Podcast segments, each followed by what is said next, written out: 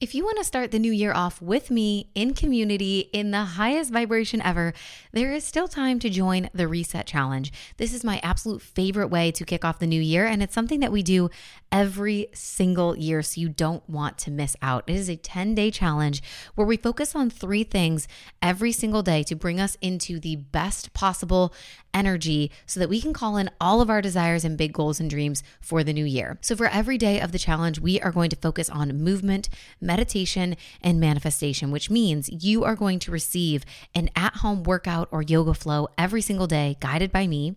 One of my guided meditations that are extremely famous, people love these things.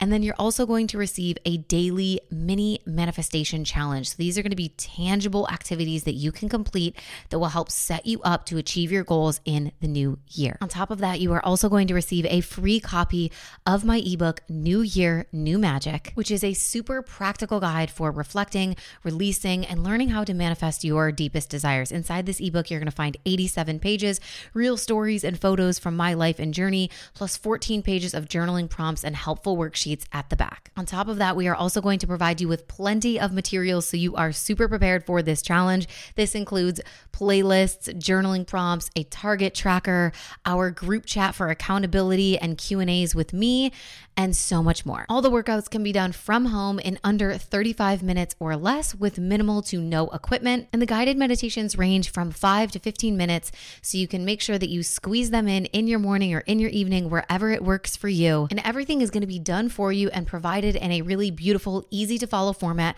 so that you don't have to think or plan because I know all of us want to crush it in the new year. We all want to go in feeling like we're organized, we're prepared, we have our energy clear, we are set on our intentions, we know what we're doing, we have a plan.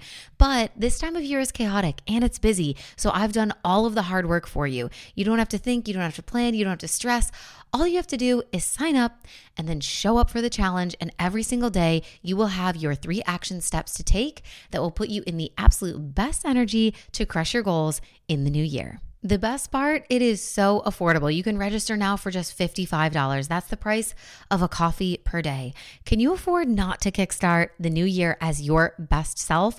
If you've ever wanted to work with me, but you felt like my programs were out of reach, the Reset Challenge is a super low cost way to get your foot in the door and to start your year with intention, clarity, community, and healthy habits. Plus, you're going to get access to all of the challenge content for the entire month of January so that you can rinse and repeat anything that you like to from the challenge for the whole month so that you are starting the new year with your best foot forward. Scroll down and click the link in the show notes below for all the dates and details and to register today. I cannot wait to see you guys inside the Reset Challenge. What's up, guys? Welcome back to the podcast. Before we dive into today's episode, I want to give a quick trigger warning. In this episode, we talk candidly about eating disorders, unhealthy fitness routines, and body dysmorphia.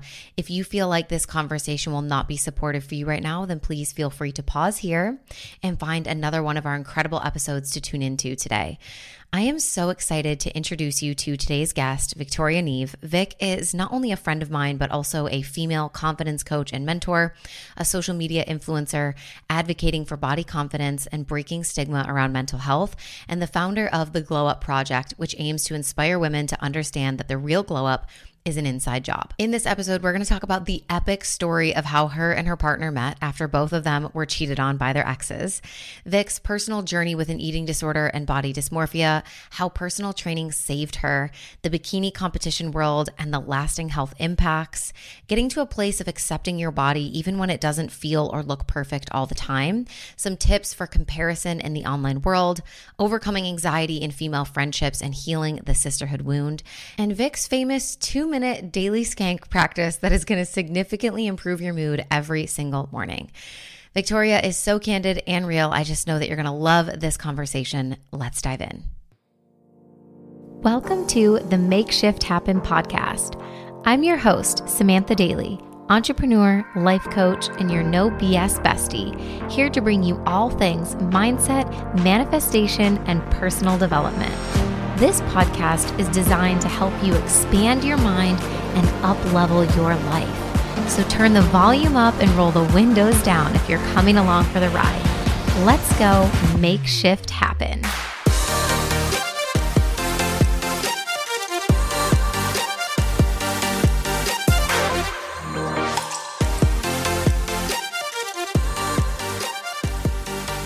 Welcome back to the podcast, you guys. I am so excited about this conversation because I'm joined by one of my friends, and Vic is here to talk to us about all things mental health, body image, self love. And I know that she has so much goodness to share on this topic. So, welcome to the show, Vic. Hi, thank you for having me. Yeah, it's been a long time coming. So, Vic and I actually met because we were part of a mastermind together a couple of years a couple of years ago now. And then we met in person in Tulum on a retreat for the mastermind.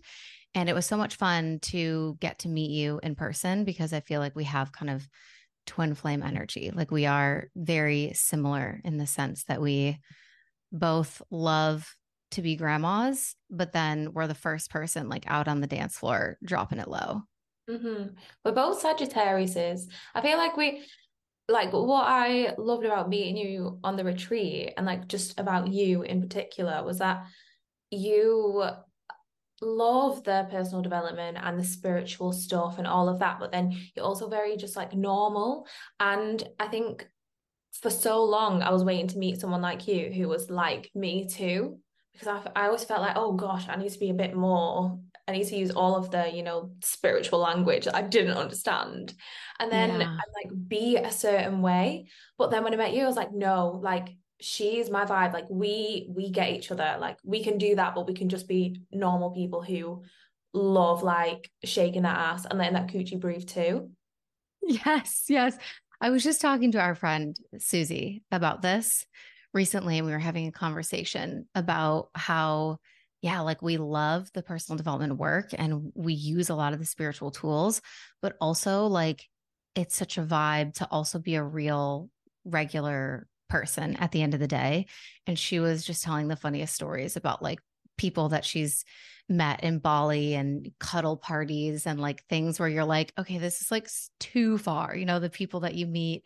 And she's like the spiritual men that just like look into your eyes and like it's like so far where you're like okay but just like be fucking real just like be regular and so i love that we've kind of like found people like that exactly as you're saying that you can mm-hmm. lean on these these tools and really love this type of work but also just be your fucking self yeah. and you don't have to like be the person that has your hand on your heart all the time or is like moaning and mm, and eyeing and and deep breathing and like you can still be spiritual while being yourself. Mm-hmm. Yeah, I agree.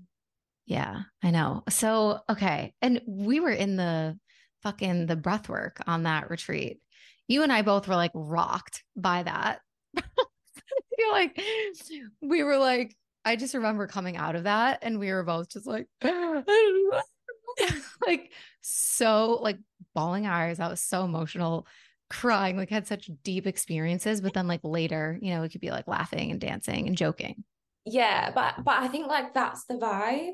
And I think that's where we we are so similar as people. Like we we are both Sagittarius as well, which I think plays a part in it. But I think we we are such like deep feelers. Yeah, I think when people meet us, they just think it's it. I don't know. Do you do you ever get there? I, I thought I thought you was a bitch before I spoke to you comment yeah yeah yeah yeah, yeah? that was like, that was like huge for me in high school i feel like everyone was like scared of me mm. until they mm. met me and they're like you're my favorite person yeah yeah exactly that like we that there's like the exterior but it, I think we're just so like so ourselves. Like there's no need to put the front on to be something else. But then we do feel so so deeply.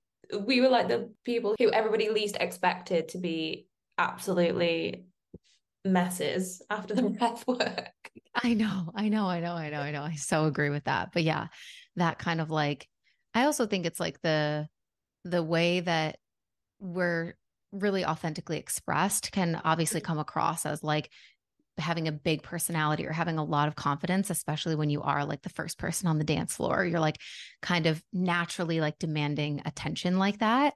and then people don't expect that like really soft side of you to be like really ooey gooey and like emotional and like crying and and sappy and like you know really loving. So yeah. i love that like we share that kind of dichotomy. So you're my person. Yeah me too. Okay so i thought it would be fun because i love this story. If you could tell us the story of how you met your partner, Mike. I just like, I just think this is like such an epic story. And there's so many girls that'll be like, yes, like, okay. so, so is everybody ready? I don't think they are. So we basically I had an ex-boyfriend um and I was with him while I was doing bikini competing. It's like I'm sure we'll talk a little bit more about that, but it's like a bit of a crazy time in my life. And when you are bikini competing, you very much you're very like self-obsessed. So you don't really have time or space for anybody else in your life. And I was with this guy who like he wasn't my life partner. He was he like served a purpose in my life at that time obviously I wasn't like sleeping with him or anything like that. I had zero libido and placed all of my focus on food and workouts. And um after I finished my last competition, this guy who we mutually know told me that my that, that my boyfriend at the time was cheating on me. And bearing in mind, I missed a little bit of this story. So I used to be a personal trainer. He was a personal trainer, and he basically cheated on me with this girl who was also a personal trainer in the same company and this girl's boyfriend was also a personal trainer in the same company now we didn't all work in the same gyms but we all did things together um so yeah i find out i find out that he's cheated on me um and it's with this girl who was she was actually my friend as well I use the term loosely. she clearly wasn't my friend. I thought she was. Um, and yeah, so he cheated on me with her. And then my now boyfriend said to me, like, let's meet for a coffee. Um, just to kind of talk about everything that's happened. We're both in quite a similar situation. So we met. And then I had no, I had no like idea or I didn't go into it with any intention of this going anywhere with this guy. It was literally just a chat where we could both just sit and be victims in our because this was the guy who was dating the girl, the girl that had yeah. cheated with your boyfriend. So you were yeah. both like the victims in terms of like your partners had cheated on you guys with each other. So you yeah. were like, okay, like, yeah, like both of our partners have just cheated on us. We're in this awful situation. Like, do you want to meet up and like chat about it? Cause you're the only other person that's really going to understand mm-hmm. exactly what I'm going through. Okay. So that's yeah. like you and Mike meeting up for coffee just to chat about how shit it is that both of your partners have cheated on you with each other. Yeah. And then we literally met. We were there for like three hours and then we've literally been inseparable ever since.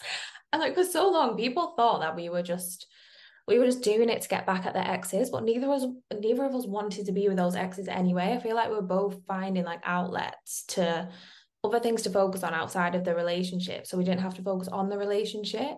And then yeah like we we just ended up getting to know each other and realize that we were actually supposed to be the ones that were together.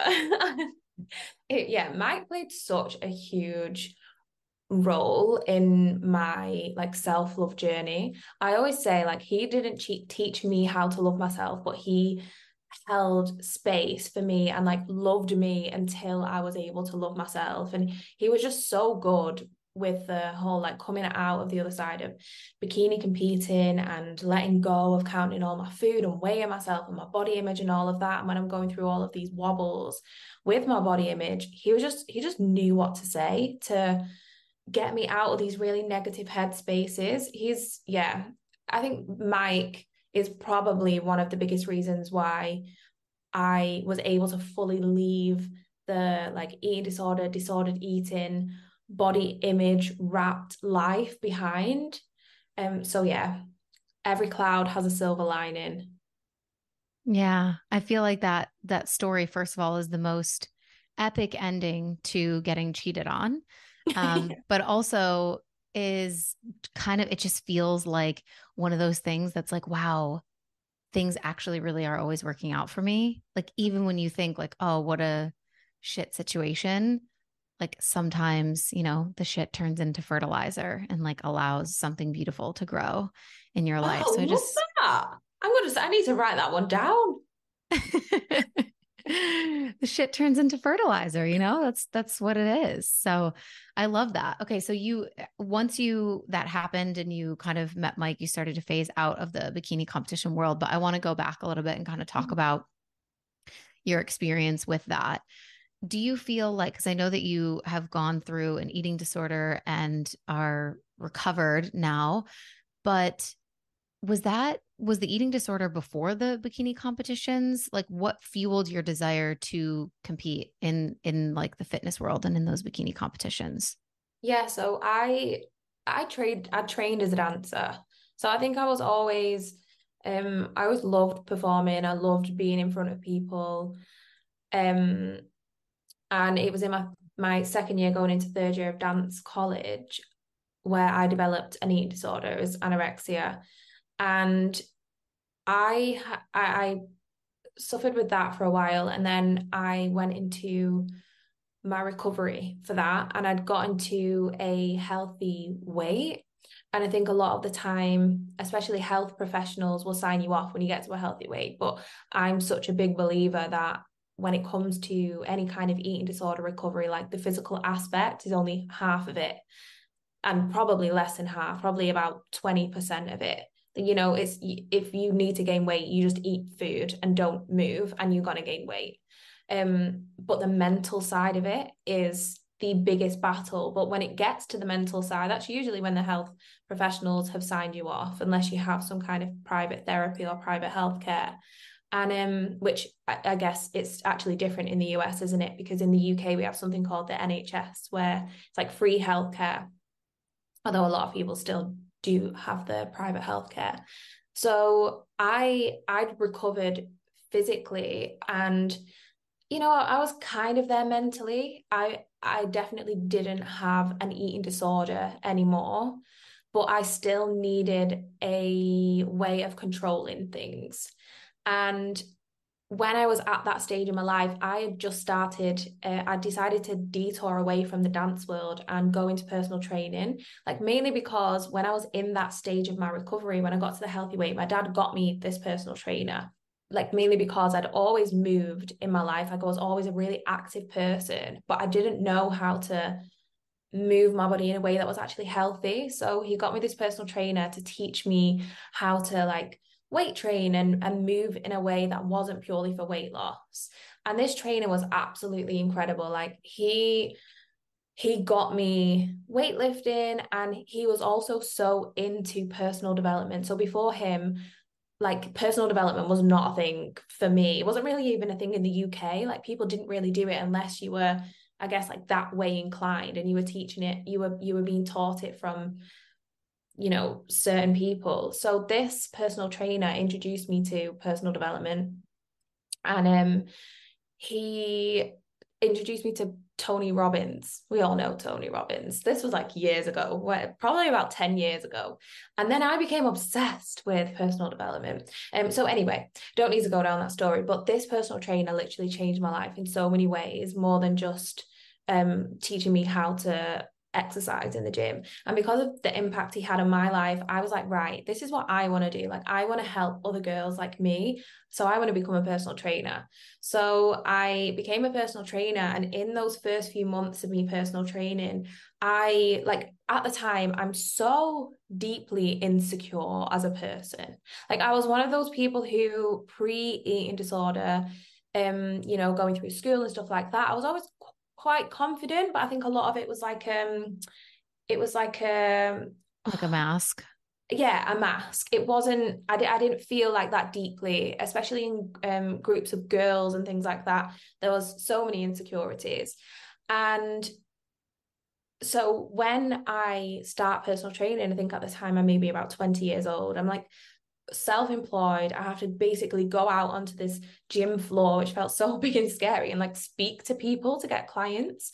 And there was nothing more petrifying for me in the world than having to go and have conversations with people. Like it's only in the past few years i can literally like ring the doctor or the dentist to book an appointment. Like i could be so socially awkward like that and I just really lacked the confidence. So I felt so out of control of that side of my life that I felt like, right, okay, what have I always turned to in my life to help me out of these situations where I feel completely out of control? I've always turned to my body. I did it all throughout my dancing. Um, you know, when I was training as a dancer, I did have I was doing shows and stuff like that as a dancer before I stopped and went into personal training. So right, so I decided like right, um, a way that I can maybe try and get clients without having to speak to people is I'm to do a photo shoot and I'm to do like a fitness photo shoot.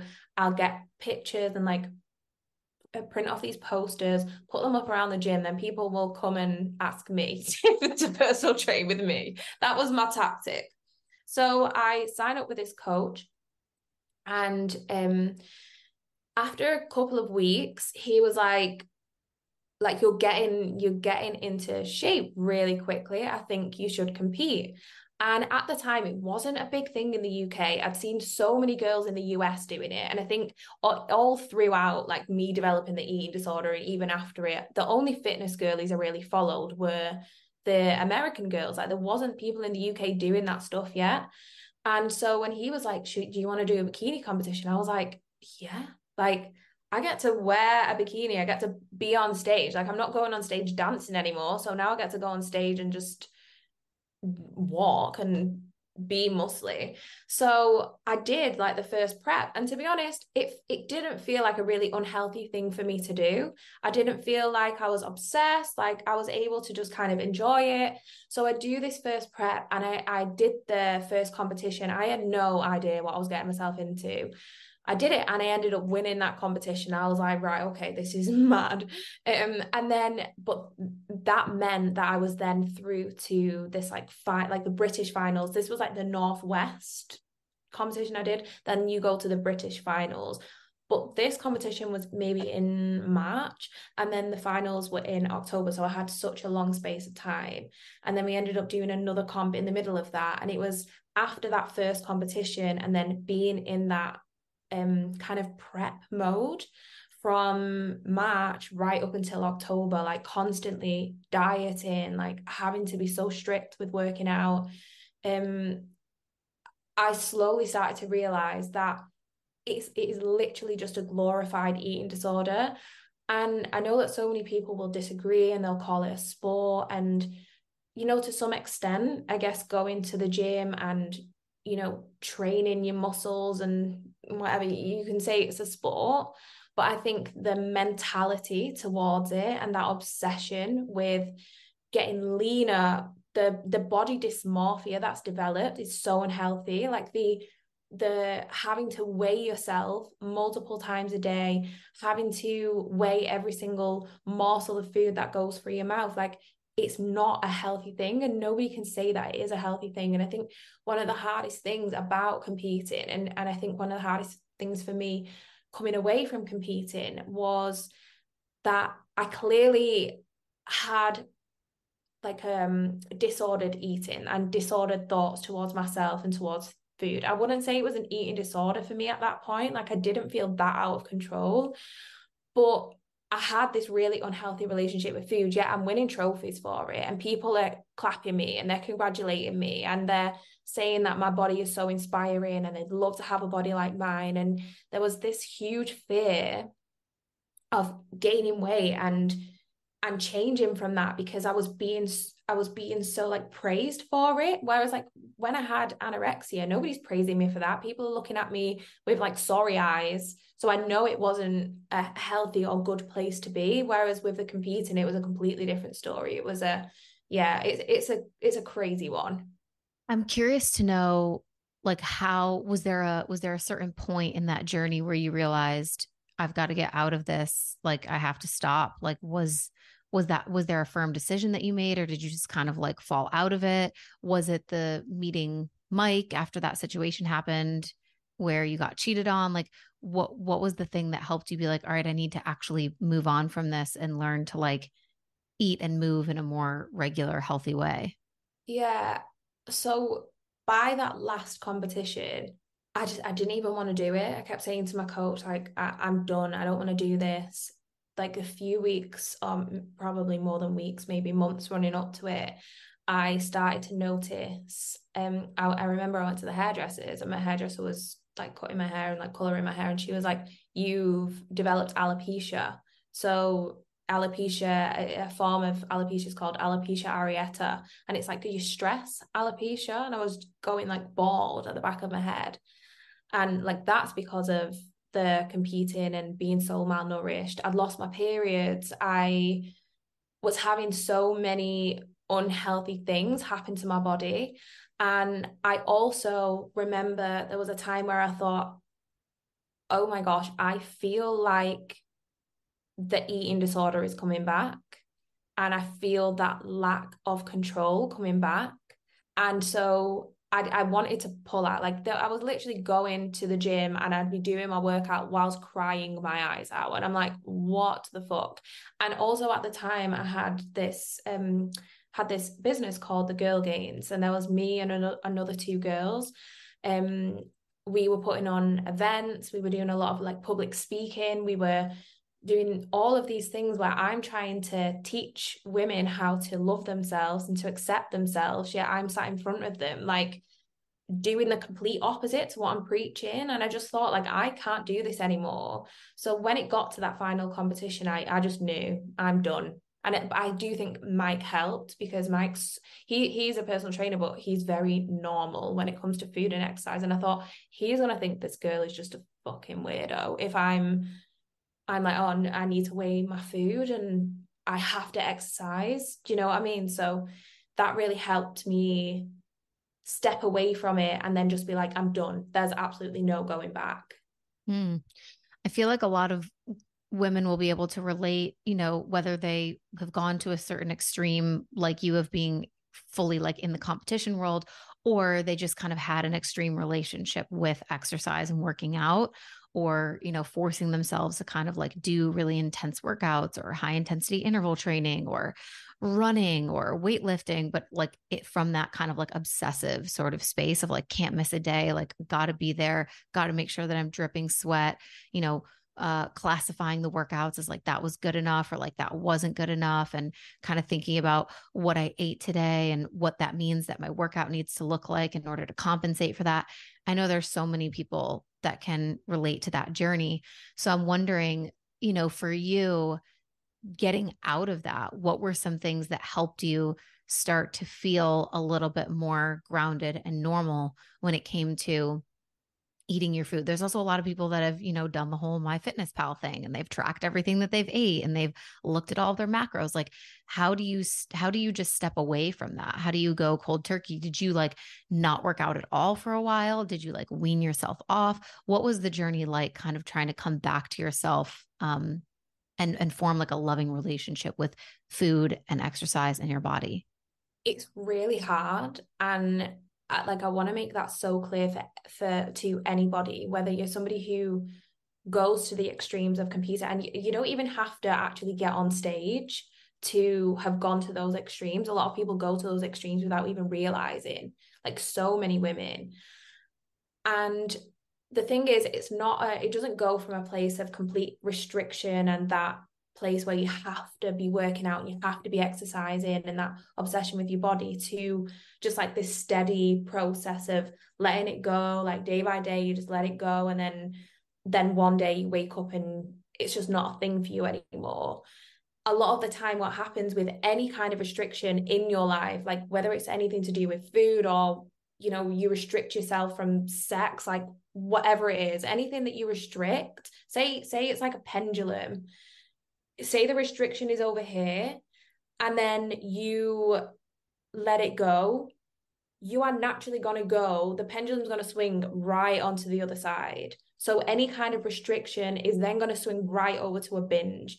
And naturally you're going to want to to binge on whatever it is that you've been you've been restricting yourself from. So when it came to the competing I let go of the restriction and ended up in a place where you know there was times where I was kind of like secret eating. I would allow myself foods that maybe I wasn't allow- allowing myself to have very regularly when I was in the competing stage.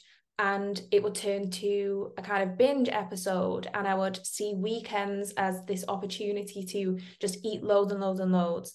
And and then when it came to workouts you go from being so like you have to do this it's it's you don't have a choice like burn all of the calories to a place where you almost want to rebel against all of the things that you've made yourself do.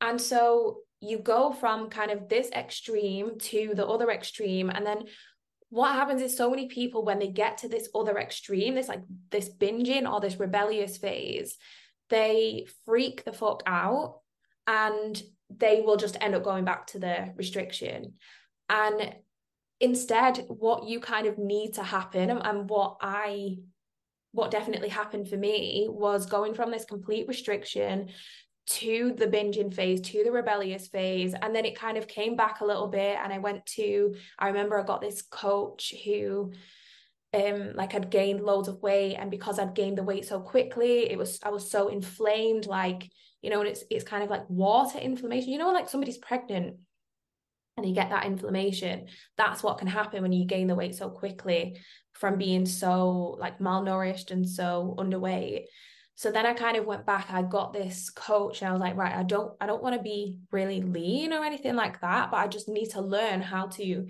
just eat normally again because I've gone completely the other way and it was freaking me out. So I got this coach and he just he just put me on a bit of a meal plan. Like it was it wasn't anything strict it wasn't anything weird it was very normal foods but it was just giving me like a guide on how I can eat and not go absolutely mental like just following that kind of plan because the, the whole reason why I got into any of this stuff was because I needed some kind of sense of control and it felt hard for me to let that control go completely. So this was just a way for me to kind of be in control but just be living healthily. So I did that and then that started to feel okay. So I just started to come away from that. And then I think eventually like the pendulum you just end up in the middle where you're able to just kind of you know how to eat you know how to move your body in a way that feels good. And I, I guess like in between all of that like I'd, I just had to do a lot of stuff around working on myself and figuring out like why do I need this sense of control? Like what do I feel so out, of control of that's making me want to grasp onto something like grasp onto my body? Um figure out what that is like work on my inner healing because like I always say that your like your body image is this external projection for what's going on for you internally. And the more that you can figure out like what is going on for you internally the more that you can let go of being so fixated on your body image. Yeah. I know you are an advocate for therapy but i'm just wondering like what were some of the key things in terms of that inner work? Because that really is you know anybody that speaks about food obsession or eating disorders body image all that stuff we always end up at the same place which is like it was never the food. Mm-hmm. you know it was never the food it was never the workouts it was more of what was going on inside of you internally that made you use that as like some sort of vice to try and as you're saying get that control or feel that sense of control in your life which oftentimes comes from a place of anxiety. So just speaking obviously to your own journey what were some of like the inner work things that really helped you? Are there any like certain practices or therapy modalities or books that you read? Like, what were the things that you felt really helped you during that time?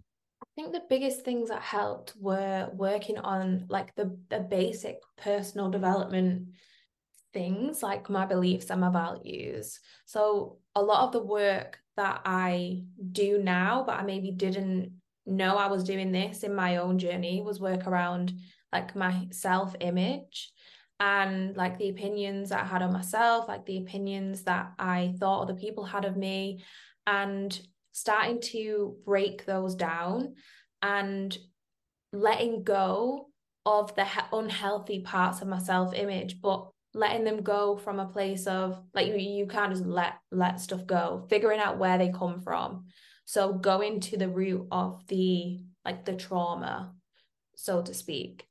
And I think until that point in my life, there were things that I had gone through, like at home or just in life. And I'd completely just like bypass them as if it was a very normal thing to happen.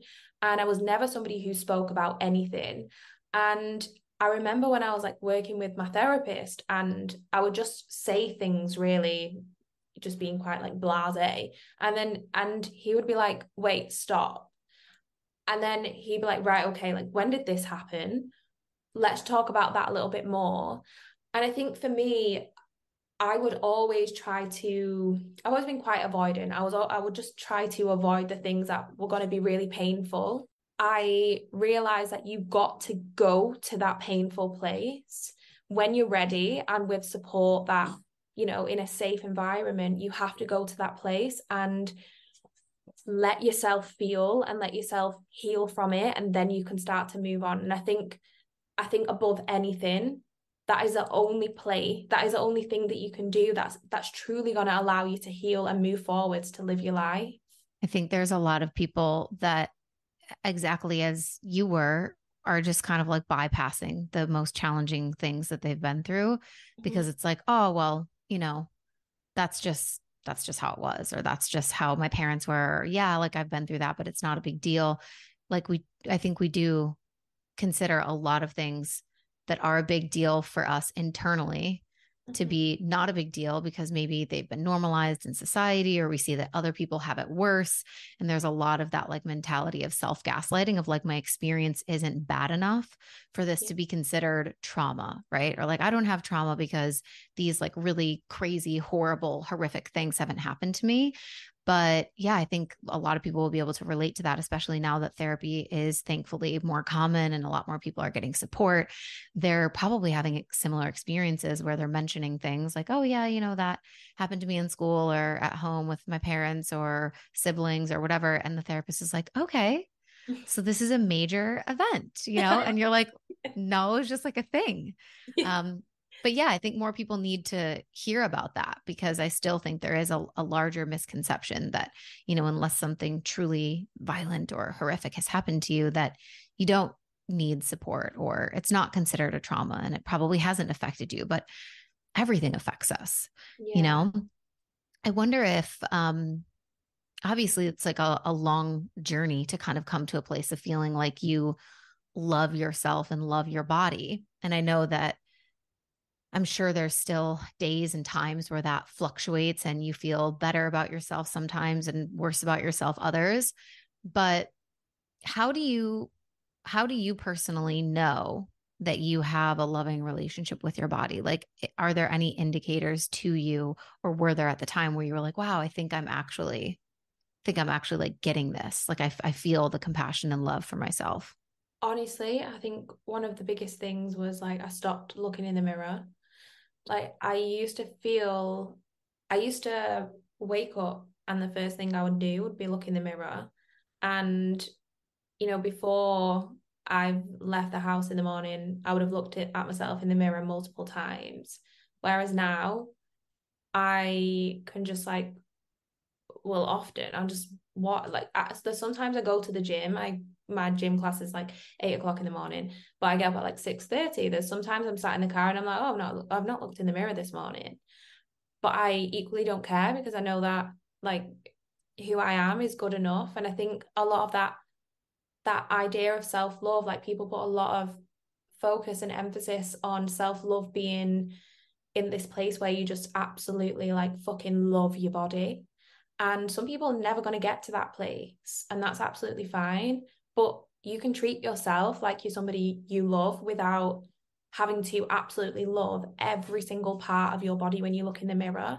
But I genuinely think that you can see self love and I can feel self love when I don't feel the need to look at myself in the mirror. Like you can just walk past the mirror because you know that who you are is enough.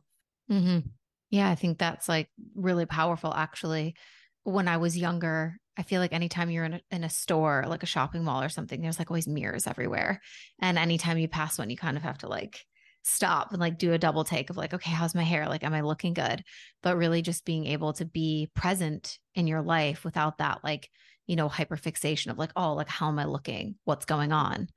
Um, yeah, that's something that, yeah, I'm, I'm like, I wouldn't have thought of that as being like an answer, but I actually love love that answer because it feels really genuine and just like true.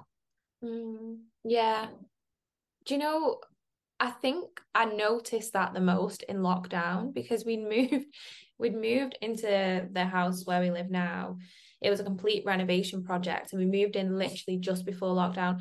This house was a complete renovation project. We moved in just before lockdown. And so when lockdown hit, we hadn't fully decorated the house. So we literally had that this mirror here behind me is the only mirror that we had in the whole house. Like there was nothing where I could fully like see my body. And I remember like coming out of lockdown, I was like, I literally haven't looked at myself. I don't know what I look like. Obviously, that I'd seen like pictures and I'd taken pictures and things like that, but that that was when I like I was just like, wow, I don't need to, and like this is the happiest I've ever felt in in myself because I know who I am, and I've just had to work on my character as opposed to placing all of my um worth and everything that I am on my appearance. Mm.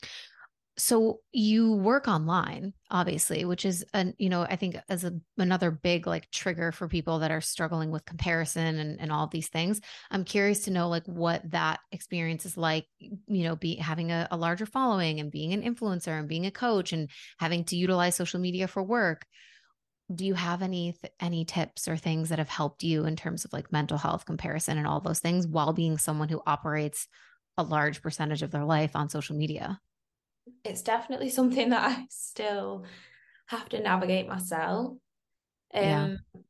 i've noticed something that i have to do is if i'm feeling triggered by somebody else. Like I, I, would never feel triggered at these days about somebody else's appearance. That's just not something that affects me anymore. But I would mostly be triggered by things that um are important to me now, things like uh, work and you know that side of things.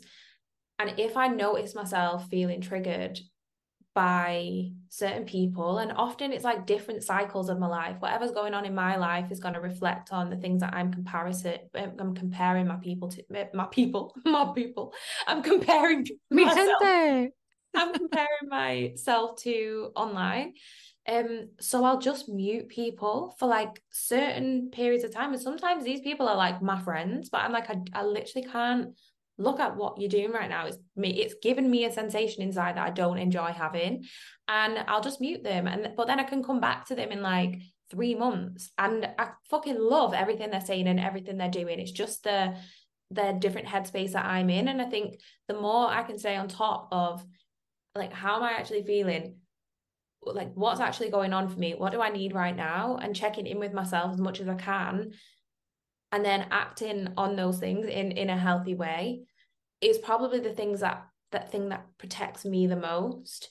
Um but i think like when you know when we met on the retreat i was in such a i was in such like a conflicted place with my life online because i'd gone from this person who you know my instagram started when i was in my eating disorder recovery. Like i was a completely different person to who i am now. I was a shell of myself. I was in my struggle and now i'm just not that person like i'm not in my struggle. I'm you know that there's obviously things that i struggle with but in the grand scheme of things i'm ha- i've got a really fucking good life. And i found it really hard to to make that transition because there was a lot of people who followed me in my struggle who didn't like to see me happy. And it, it was quite hard to like be okay with that and actually allow myself to thrive online without you know worrying about these people who are going to feel triggered because i'm i'm happy. And i don't know i feel maybe in the past 6 months i've really started to show my like actual personality and show who i really am. And in doing that i just i feel like it's worked in my favor. Like i feel really happy. I feel really happy with what i'm putting out there online and i'm real happy with the feedback i'm getting.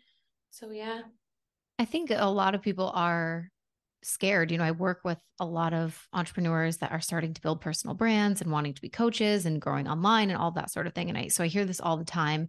People are really terrified of being their full selves online because we have this this feeling, this misconception that like if I am my full self, if I show up with my entire personality with no makeup or, you know, ranting about the things that I think are funny or bizarre in the world or that I have opinions about, then, you know, I just got to keep it like, I just have to keep it super niche. I got to keep it super streamlined. Like, this is the thing that I'm selling or the work that I do. So I'm only going to talk about those things. Like, don't step on anybody's toes. Like, don't, don't try to like go outside the box. We we imagine that that's like the way that we're going to create safety for ourselves, but I think exactly to your point, it almost is the thing that keeps you feeling more confined and more stuck of mm-hmm. like oof, like I can't actually express myself now because there's a bunch of people here that are waiting for me to show up in a way that is no longer authentic to who I am. Like if you box yourself in from the beginning, then you have a lot of people that just want to see you in that box. Mm-hmm. And once you start doing something different or acting different, or you're in a new phase of life, people are like, oh, I miss the old days when you used to blah, blah, blah, or when you were like this. And so I think it is definitely challenging. But as you've experienced, I believe like the more that you are you online, the more likely you are to attract those types of people in your audience that love that version of you and they're there for you with all the good times and the bad times, you know, and that's yeah. the kind of people I think people are so scared of repelling someone, like, mm-hmm. oh, they might not like me or they they might want to unfollow.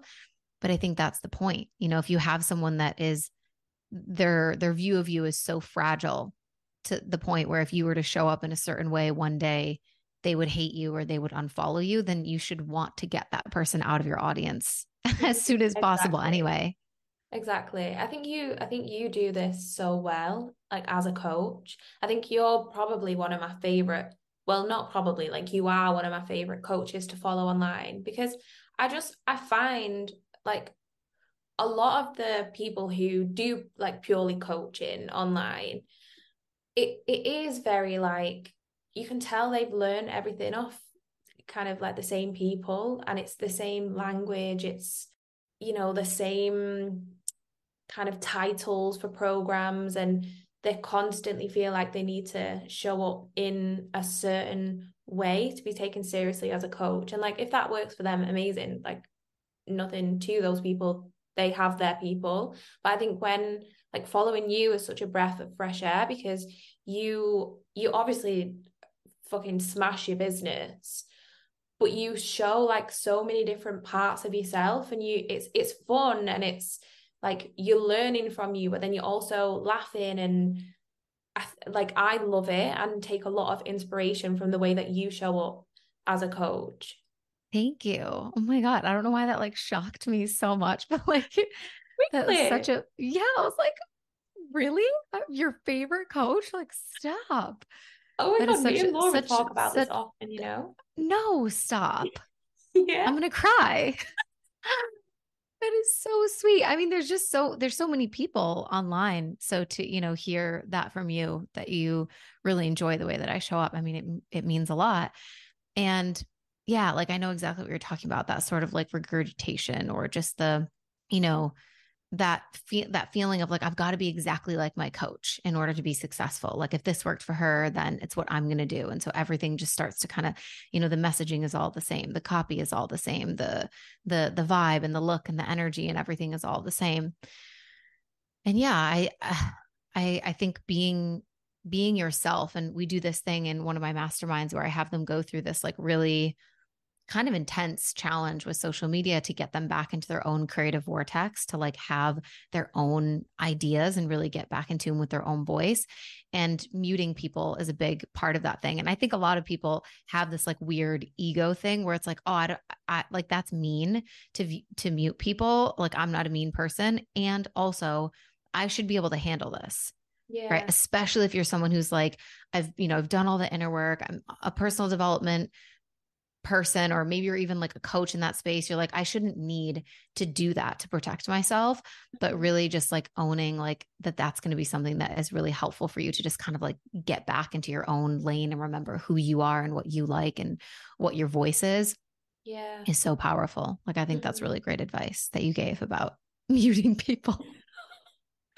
Sounds a bit savage but I mean it's not an unfollow. I'm coming back yeah. Just like right now, you're not good for me, and that's about me. It's not about you. Do you know what I yeah. mean? Yeah, yeah, yeah, exactly. It's not about like, oh, the, the way that this person is showing up is like mm-hmm. not good. It's like, it's just right now, my mental health needs to prioritize not seeing it so that I can yeah. get back to like my own best self and not be distracted by these thoughts of comparison or whatever it is. So we talked a lot about, you know, like mental health as it relates to eating disorders, body image. You mentioned some anxiety things. I want to talk to you about like the relationship with women because I know that this is something that you've also been through. I think you, I think I remember you talking about like overcoming like anxieties with female friendships in certain ways of feeling like having those thoughts of wondering like oh like are people inviting me because they actually want me to be there or that, that they just feel bad? Like even with people that are like close in your life just sometimes having those like anxious thoughts come up of like do they actually like me? Are they talking about me? Maybe second guessing like things that you've said at uh, like a hangout or something. What's your experience been with like anxieties and female friendships and mm. like sisterhood wound type stuff? Yeah. So i mean to to be straight about this like my my mom's amazing. Like love her so much. She's given me everything that she could in this life. Um but she grew up in a really toxic household with two sisters who also um yeah it, it, it wasn't like a healthy environment. And so i think my mum's way of of coping and stepping out of that family environment. And she was kind of like saved by my dad who came from a really healthy home and he's given her this incredible life. And she's she's you know she's done things for herself as well. Um but I think her way of dealing with a lot of that stuff was, especially when it came to me, I think I am literally her biggest mirror and her biggest trigger. And me popping out of the womb and being such a, you know, I'm quite a big character. I'm quite sure of what I'm saying. I'm quite direct as a person.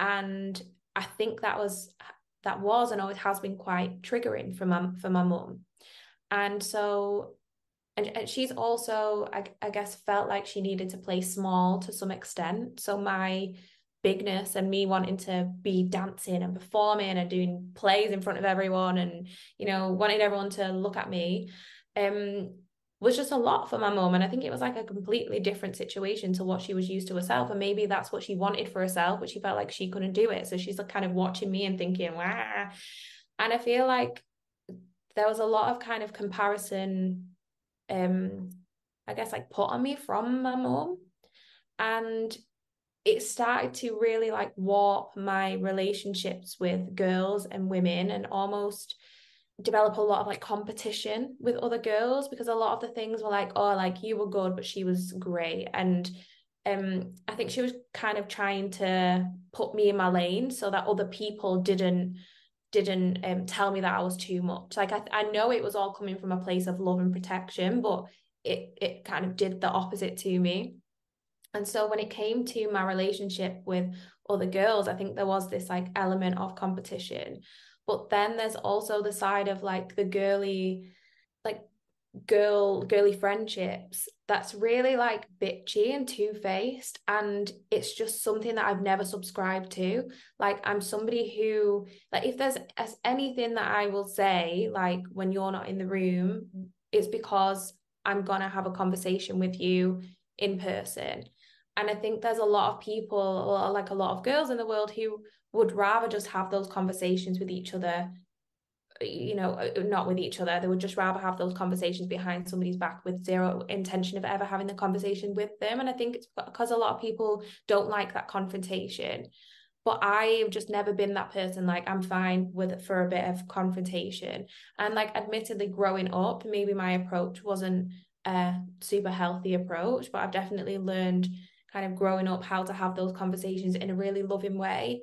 But I think that also played a big role into the relationships that I had with women because you know a lot of people see it as being like like a nasty thing if somebody is honest and and upfront and direct about situations. And I think I've for a lot of my life I've been like really misunderstood until the past, uh, so I got this therapist, the therapist that I have now, I've been working with her for maybe two years.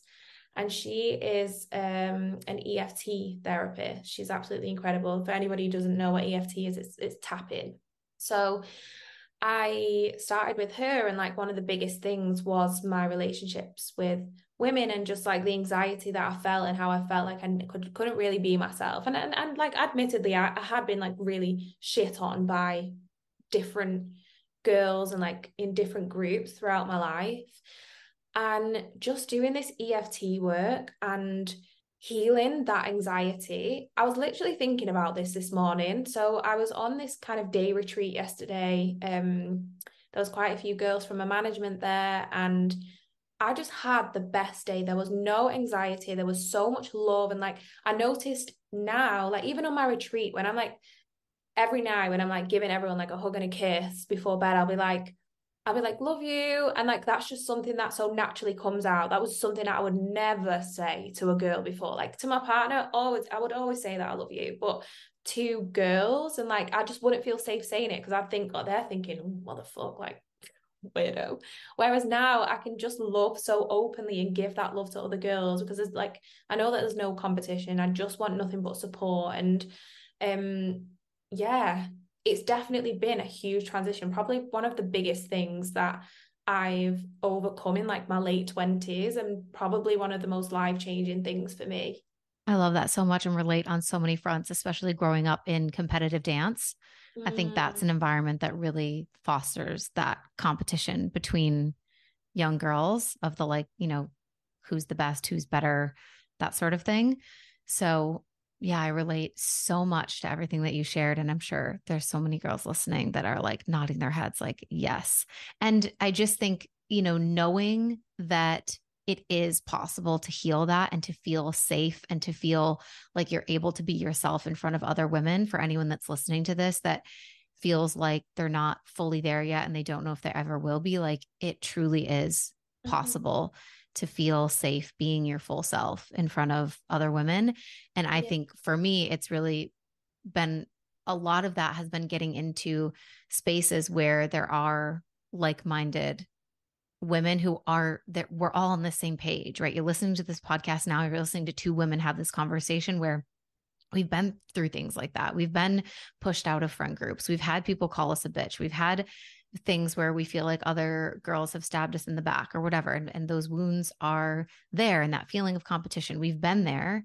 And by getting in spaces with other women that are like, I've been there too. And like, I just want to have really good friends and I just want to, you know, love on each other and be cool with each other and be comfortable and not judge each other's bodies and not judge each other's personalities and just like be happy like mm-hmm. there are people like that and so wh- wherever you you can find that um, in your life. I know for me, it's happened a lot through coaching and masterminds and retreats and and things like that. But getting in those spaces with women who are also doing that work is one of the most healing things I've ever done for my relationship with women. So can't oh, recommend absolutely. enough. I think I think the more you like, even if you just find one person who gets you, who helps you feel seen, who you know supports you as much as you support them, it can give you like hope that you're going to find more people like that. And also, it helps you have your like, your like flashes on for people who are bad vibes, bad energy. Like, I know when I'm in a room with people, or like, say I'm with like, say I'm with like one or two people, I know the types of people who when I leave they're going to be talking about me. And they're the people mm. who you know I can I can be around them but I don't share myself with them. Like I'll be with them for you know whatever reason I have to be with them but they're not where I put all of my love and all of my support and i think the more that you can acknowledge those like flashes of and like acknowledge how you feel when you're with people like do, do you feel drained when you're around certain people? If you do you most likely they're not your person and you're probably not going to feel good around them in future.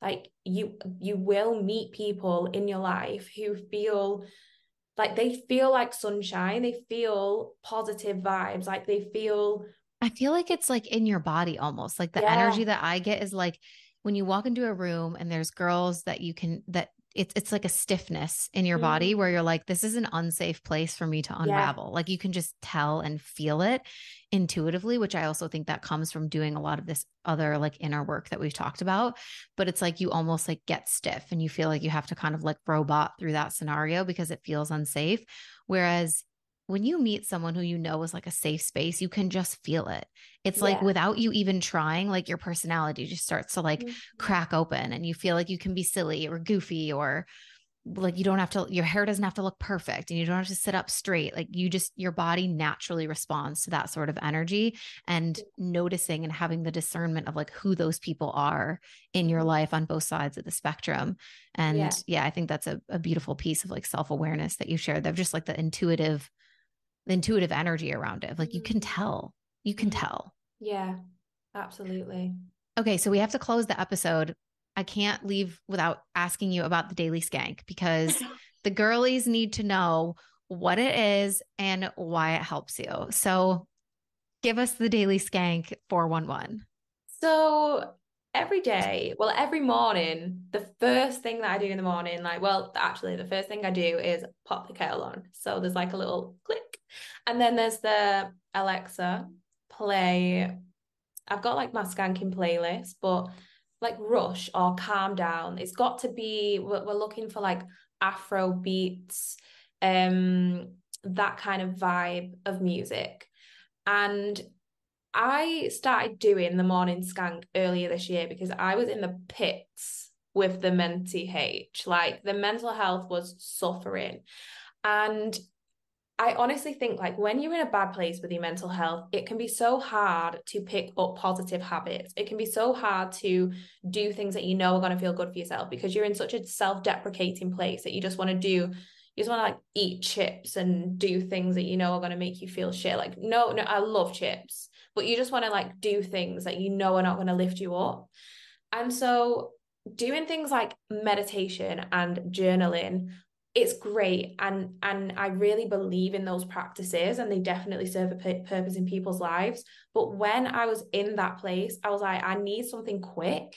I need something that's going to lift me up from the start and it's going to it's going to take me 3 minutes and it's going to be easy to do. I don't need any other equipment apart from some kind of music and so I just started doing this like one song morning skank. And I basically just get my hoe on and I just like shake my bum. I like just get down. I just skank. Like we know the difference between a dance and a skank. I'm more low, like I'm skanking. I'm not up high, like jumping about dancing. And I shit you not, like there was a genuine conversation with my therapist one day where like she's seen me just in this depression hole for a good few months. She's no idea what to do with me. She's like, right, okay, let's just tap. Like hopefully one day this this this like place is gonna leave your your mind. I show up one day and I'm like, huh? She's like, um, wow, like what have you been doing? I was like, Nicola, I've been skanking. And my therapist is like maybe 15. She's like, oh, what?